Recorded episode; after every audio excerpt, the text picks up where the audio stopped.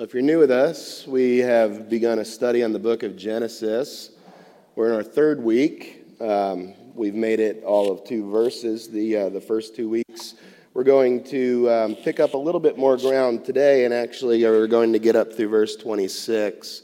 But I have seen the importance of just um, crawling through the book of Genesis. As, as, we're teaching it, I'm realizing more and more that um, just laying a foundation of how we're even studying it is really valuable because it's something where um, we probably have heard Genesis taught in many different ways. We come at it many different ways. And uh, we want you guys to all be on the same page so we could learn the book together. So, um, before we start getting deep into uh, those verses, I want to talk to you a little bit about how we're endeavoring to teach the book of Genesis. Um, because we aim to teach a book, our goal is for you to be able to leave here and study that book, to be able to see Jesus in it, to be able to draw closer to God in your devotions, to be able to apply those scriptures to your own life. Um, if, if you leave here and you say, he really had a good understanding of the text, but I couldn't do that, then we do you a disservice. That doesn't, that doesn't help you. We want to give you the tools so that you can be able to be fed from this book as you go through it and that you would be able to learn it. So, Genesis is a book that, depending on how long you've been around church or have not been around church, you may have heard it taught um, many different ways. A few of those different ways um, I have up behind me. Um, people can teach about certain events pertaining to man's origins using the book of Genesis. So, for example, if you were going to do a study on the original nature of man, you wouldn't be able to do that without looking at Genesis chapters 1 through 3. Um, people could teach on the characters of the book of Genesis. We've been trying to drive home the first two weeks that Genesis is primarily a book about God, but it's also about how God is creating and interacting with and using a real people to carry out his very real mission. Um, people can teach the culture of the book of Genesis. You could teach all kinds of ancient Mesopotamian literature and teach the culture and show how this book fit into a real cultural time and place with real customs and how those customs both help shape the way this book was made and how this book then helped shape the customs that it was given to. Um, people could teach the content of the book of Genesis. The, the contents of this book are critical. They take us back to the very beginning of what God was up to and how God began to engage humankind. People could teach the literary style of the book of Genesis. I hope you know that Genesis is an artistic piece of literature. It is more than that, but it is also that. And it's certainly not less than that. So I'm not going to bash on any of those methods. They are all very important, and most of those are actually not mutually exclusive of one another. In any good teaching of Genesis, you should be incorporating several of those and weaving them together to give people a more robust understanding of the book. But I took a class on Genesis about eight or nine years ago that the Lord really used to challenge me and to shape me. I had this professor that taught Genesis in a way that was foreign to me. It sounds so simple, but I remember sitting through these lectures and feeling like, wow, this is, this is very awkward to me because I had never understood the book of Genesis like this. What he taught was why did God give the book of Genesis to begin with? Why did he give it the way that he chose to give it? And why did he give it to the people whom he chose to give it to? So every text, he would take us, but we would start to go off on all these different directions about, um, well, I think that, you know, this was really what creation began to look like, and that the earth is this old, or that, that and you'd say, okay, stop, that's great. That's great and everything. There's value in that, but stop. What was God up to when he was teaching this text. And he would always keep taking, as far as the class would go off in one direction or another, he would stop you and say, No, is that what God was trying to teach through this text? So uh, I think that I always looked at Genesis as sort of like a combination of the sum total of all of its parts. I knew the stories. I was able to put the stories together. I was able to form somewhat of a narrative story line. Um, I've also looked at it for different areas of systematic theology. I know that you could go and find like the first mention of different areas uh, like uh, total depravity, um, the nature of man. Uh, you could go into it and start to see the beginning of the gospel and the beginning of the redemptive narrative of scriptures. I've studied it Christologically and shown, like, where do we see Jesus throughout this text? And all of that was really valuable, but it's really powerful when it comes under the umbrella of simply asking, what was God intending as He gave us this text? And I think um, the only book that maybe we can get as far off on what was God intending and when He gave it as Genesis is Revelation. Sometimes I can hear these teachings on Revelation and I wonder, like, did you even stop to ask, is this what God was up to when He gave the text? And I can feel the same way about Genesis and the way that it was taught. So as you begin to approach it like that, you see some big themes like um, what God is doing as He's putting together the book of Genesis and it's really critical to see why he puts together the passages the way that God chooses to put together his own passages. I mean, think about this. This is a book by God. If you want to know about an author, you might go and look at their first bestseller. This was God's first bestseller. This was his, his first edition here. This is his first manual that he's giving. So, this is a book about God, written by God to tell the unique people of God something about God that God thought it was important for them to know about God. So, there's just God all over this book. And that's why it starts off with, like I've said, in the beginning, God, not in the beginning, you. It starts off as just very God central from the very beginning of the text. And really, God should be able to call the shots in how he shapes his narrative, right? So, as we look to understand the creation account in a way that God intended for the original audience to see what God was up to, I want you to consider two passages about creation that we used to set up the text last week. I'm going to use those and then springboard into Genesis. So, first, Romans 1 19 through 20. It says, For what can be known about God is plain to them because God has shown it to them. For his invisible attributes, namely his eternal power and divine nature, have been clearly perceived ever since the creation of the world and the things that have been made and not made. So they are without excuse. For although they knew God, they did not honor him as God or give thanks to him as God. And they became futile in their thinking, and their foolish hearts were darkened. So, what this text is saying is that through creation, God expected to be known, and he expected that there would be things that we would be able to know about the invisible God by looking at his creation. So, if that's the case, then there should certainly be things that we're able to know about God from his creation narrative. What was God expecting these people to be able to see about himself through his creation? So much so that he's saying they're without excuse if they don't see it. Or consider Job 38 that we looked at last week. Remember, this was Job when he was fearful and, he, and he's questioning God in the midst of this fearful season of his life. And it says, then the Lord answered Job out of the whirlwind and said, Who is this that darkens counsel by my words without knowledge? Dress for action like a man, and I will question you, and you make it known to me. Where were you when I laid the foundation of the earth? And then he goes on about all of these deeds that he does in creation, but he says, Where were you, Job, when I created this? So God expected his creation to convey something about himself for his people to understand. And that much is so clear in the way that he corrects Job. He's saying, Job, How did you look at my creation and arrive at these off base conclusions about me? Even to the point where he's asking Job, How did you miss something that I thought was so evidently clear? And remember, remember about old Job.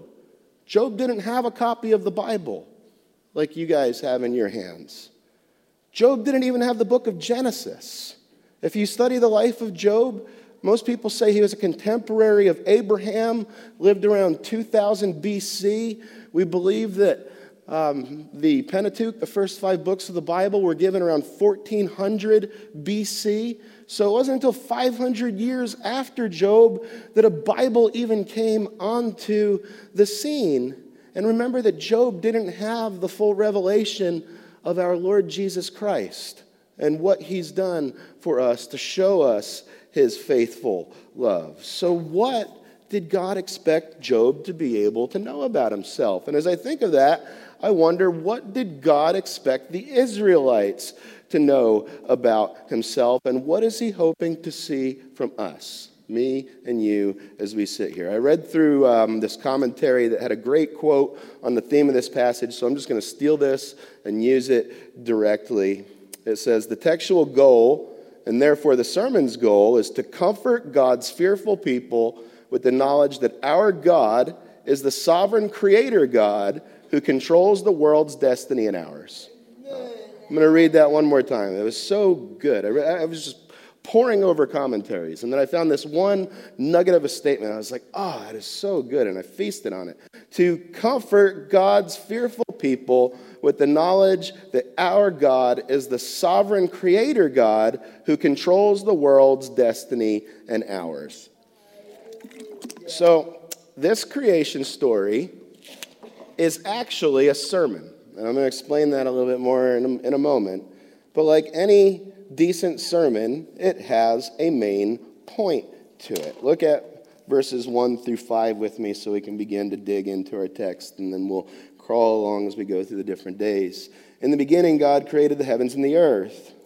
And the earth was without form and void, and darkness was over the face of the deep. And the Spirit of God was hovering over the face of the waters. And God said, Let there be light.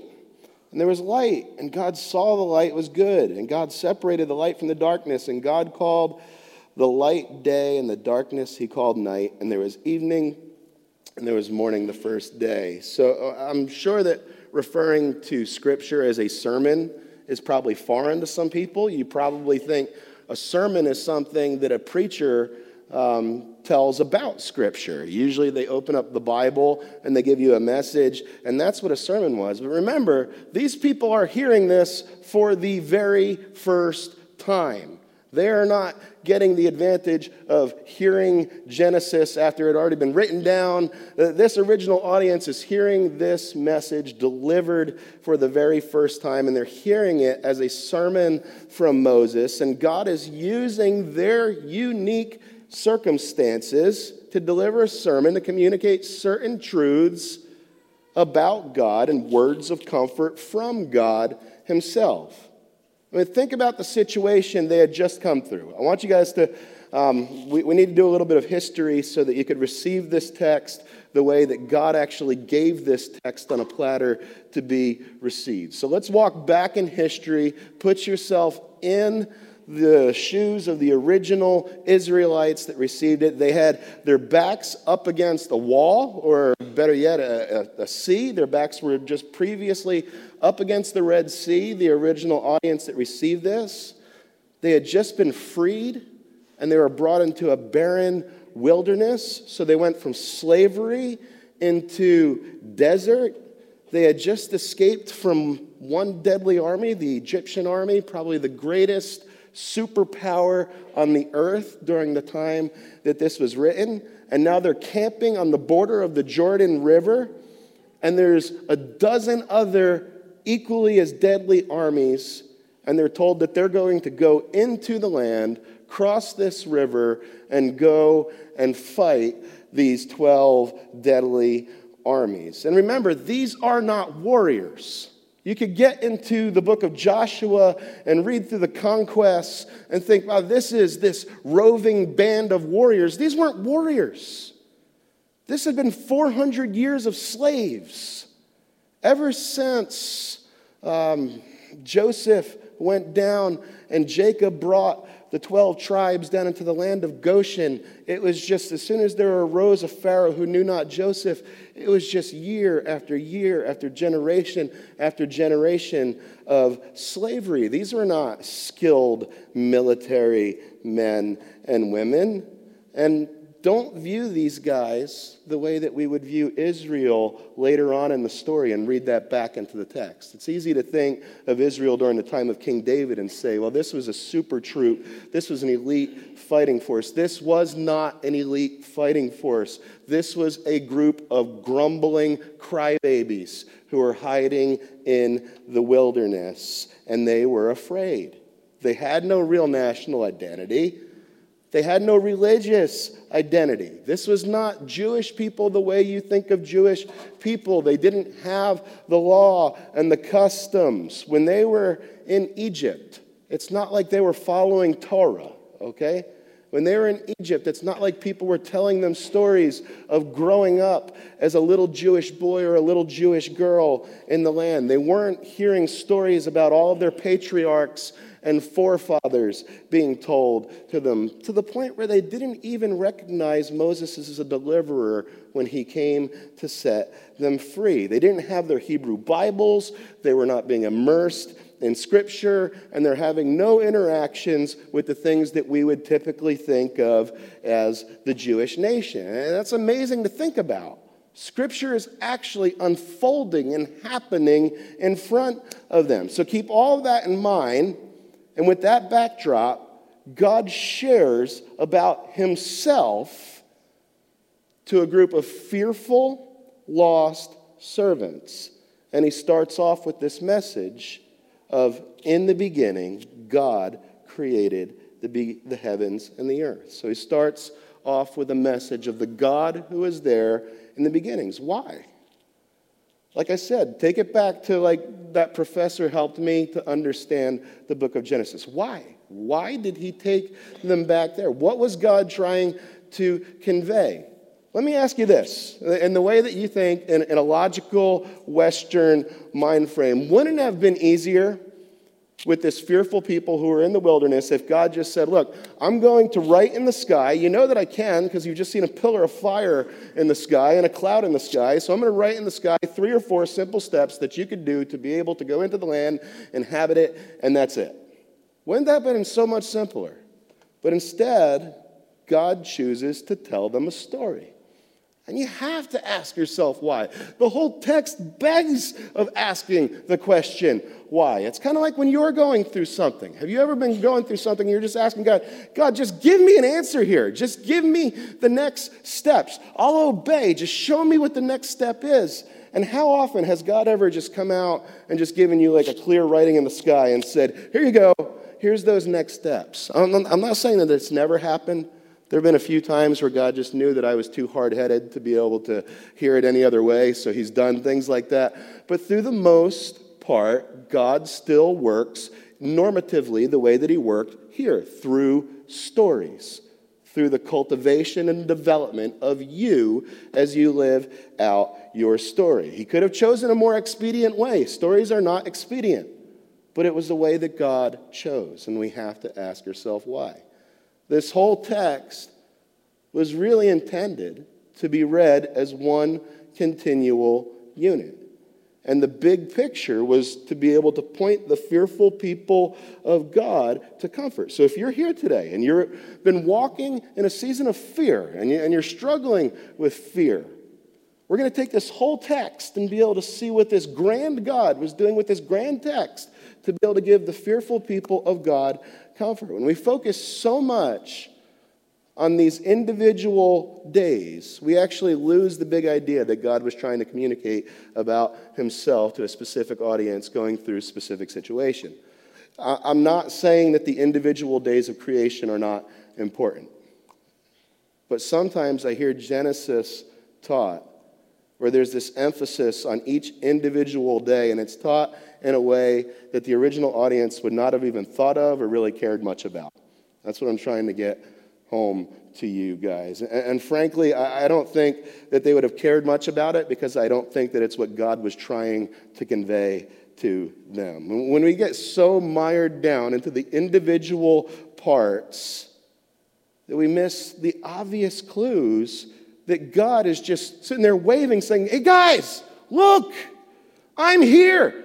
I'm all over this text. Don't miss me. Don't read right past me, which you can do if you don't step back and look at the whole picture. Um, just in case you guys think that I'm supposed, I'm about to go off on some liberal um, tangent. I'm a literal six-day creationist. Um, I know that that's not cool today um, to be, um, but um, before you go on thinking that uh, I'm going to get funny on you, I just want to lay my cards on the table of, of where I stand um, where my presuppositions are as I approach the book of Genesis. But sometimes I think that, and I'll bet you there's some of you out there, you should raise your hands and just tell on yourself. That um, sometimes I think we can become so concerned about trying to figure out what camp people are in um, that we actually forget to listen and don't even pay attention to whether they were telling the text correctly. Every single time I've ever heard Revelation taught, that's what happens. Oh, was that a pre tribish, mid tribish? Uh, uh, uh, I don't know. Really? You think that's why God gave us the text? So that you could sit there and try to judge the person that's teaching it to you to see if they're doing it to your liking? Uh, you can be the most staunch, conservative, six day, literal, this earth is 5,827 years old, 13 hours, 14 minutes. Um, and you could butcher this text when you're teaching through it because you end up focusing on things that God was never giving this text for his people to focus on. So I encourage you get your minds out of liberal versus conservative.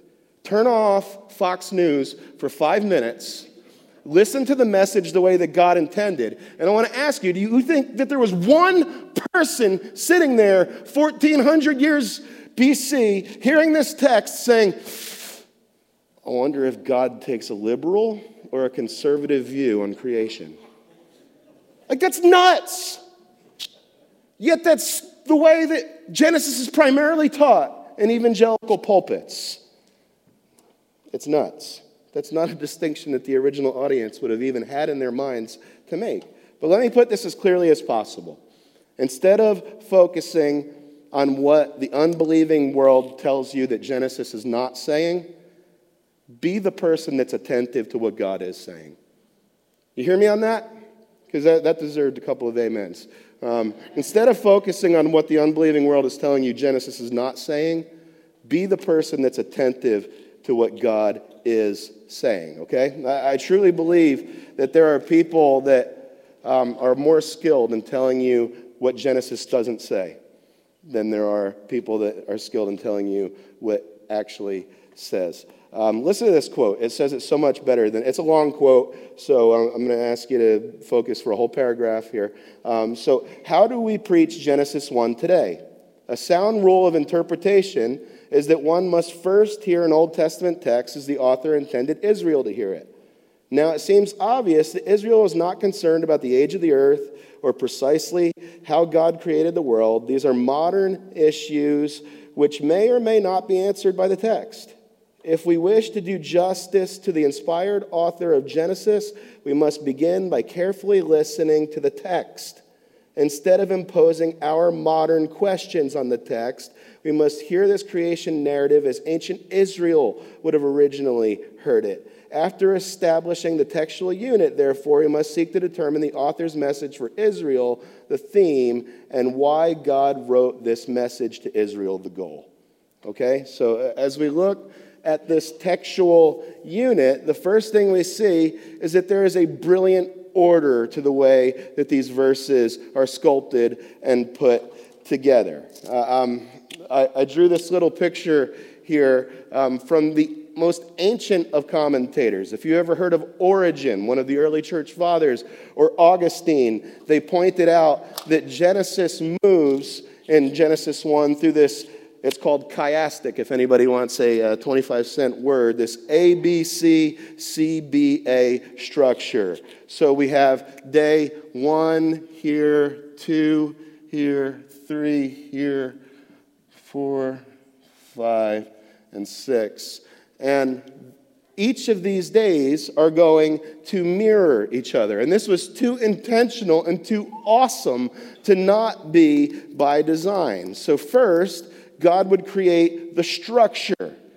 And then on the parallel day, God would create those who would have dominion over the structure. So, in day one, he created light, as we've already read. In day two, in verses six through eight, he creates the firmament. He says, And God said, Let there be an expanse in the midst of the waters, and let it be separated from the waters. And God made the expanse and separated the waters, and they were under the expanse, and the waters above the expanse. And it was so. And God called the expanse heaven. And there was evening and there was morning, the second day.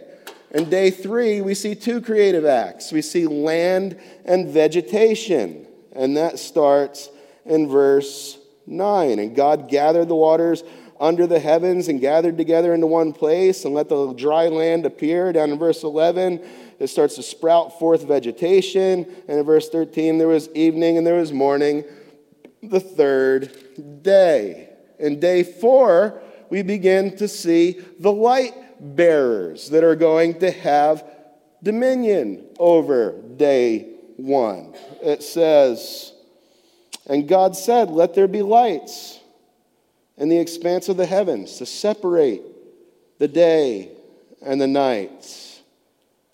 And he gave, and God sent them the expanse of the heavens. He gave light to the earth to rule over the night and separate the light from the darkness. And God saw that it was good. And there was evening and morning the fourth day. In day five, so going back to the structure, first, God creates the first day. Then he creates the light bearers on the fourth day, showing that he's able to have dominion over that which he create, just created. He creates the light and then the light bearers. Day five, same thing, in keeping up with the pattern. Day five, we see the inhabitants of the sea and the sky and the fish and the birds. So God created the sea and the sky on the second day. In day five, he then populates the structure that he created. All kind of coming back to day six, where the land and the animals and the humans, the pattern continues. God first creates the sphere, and then he comes and he populates the sphere, and then all focusing back to God, where every text should be. On the seventh day, he rested. So I read a great quote to show you what God was actually getting at in the order that he wanted the original hearers to see this. Check this out. This is so cool. It says, Remember how Israel feared the powerful pagan gods? Notice where the author places the creation of the sun and the moon and the stars. He places them on the fourth day, right between the creation of the vegetation, day three, the creation of the fish and the birds, day five. He is saying to Israel that these powerful pagan gods, the sun, the moon, and the stars, are as much of God's creatures as are the vegetation, the fish, and the birds. So why would you fear them? What a powerful message when you're coming out of this pagan land with this pagan deities from a people who had used those to subjugate a fearful people. Another word about the structure is just the repeated use of language to be able to drive God's point home. Every single one of the days shares this in common. It starts off with, and God said, and God saw. And God said, and God saw, and God said, and God saw. Okay? So every single one of the days repeats the same creation pattern and God said, and God saw. Don't overlook the importance of repetition. It's not like God forgot, like, oh man, I better put some pronouns in here because I just keep repeating the word God over and over and over. Maybe I should put a he in there. So, no, he wants you to know this was God who said it, this was God who called it, and this was God who saw it to completion. He's making a point that every single thing that your Lord decrees, he is able to see through. Hear that. Every single thing your Lord decrees, He's able to see through. And God said it, and God saw it over and over and over and over. So remember our theme and take that back to the theme that I said in the beginning to comfort God's fearful people with the knowledge that our God is the sovereign creator God who controls the world's destiny and ours. Well, this God who spoke and created is the same God who maintains and sees that it is good. And take notice of this. This is important. I'll bet you for somebody here today, this is probably the most important thing that you're going to hear. God was giving these people a message about Himself during their greatest hour of testing. Hear me on this. God is giving the people a message about Himself during their greatest hour of testing. And that should tell us something. Sometimes when we're going through testing and we think that we need to hear a message about our trials or about our circumstances, that's actually the last thing that you need to hear. When we focus on God, God is big and the circumstances are small. When you focus on the circumstances, the circumstances are big and God is small. So God's taking the time in their hour of need not to tell them, hey, here's the weaknesses of the Egyptian army, here's the weaknesses of the Canaanite army, here's how you could get yourself out of a pickle. Just take these three easy steps and you will be excellent. He's saying, no, stop! Look at me. I'm brilliant. I'm huge. And as you fix your eyes on me, these things will be put into their proper perspective where they always belonged.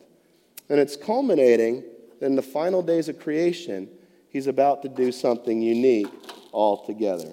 Look at verses, uh, 20, we're just going to look at one more verse, verse 26. It says, Then God said, Let us make man in our image and our likeness. Let them have dominion over the fish and the sea and the birds and the heaven and the livestock and all of the earth and every creeping thing that creeps on the earth. So God created man in his own image. In the image of God, he created him. Male and female, he created them. We're going to go, we're going to spend a whole um, message on just that text next week, so I don't want to go too far into it. But I do want to point it out to show you that not only is God huge, but he is telling this creation story in a way that lines up to say, look, you are the apple of his eye. Brothers and sisters, look at me. This huge God, you are the apple of his eye. One of the reasons that it's important to see this as a sermon is because of the literary structure. When God keeps repeating the same thing over and over, we should take notice. But when he's repeating the same thing over and over and over, because this is neat, check this, I'm going to give you guys a little hermeneutics lesson. If he's repeating the same thing over and over and over and over, and then the sixth time, he begins repeating it the same way again. But then all of a sudden, he kind of deviates and breaks from the structure and gives a different punchline. We have to ask ourselves why. So, five days in a row, it has the exact same structure. And God said, and God saw. But here, and God said, and then after five times of repeating the same pattern, he begins with the pattern, and God said, but then he begins to deviate and he just starts to talk about and marvel about and brag about this wonderful new creation that's created in the Imago Dei, in his very image, this thing that he's going to call man, showing that there's a focal point here. It's like the old knock knock joke. Um, knock knock, um, banana. Knock knock, banana. Knock knock, no, don't give the punchline. I give the punchline. Um, banana. knock, knock. Banana. I got two more of these. Knock, knock. Banana. Knock, knock, knock. Orange. Aren't you glad I didn't say banana? Um, now,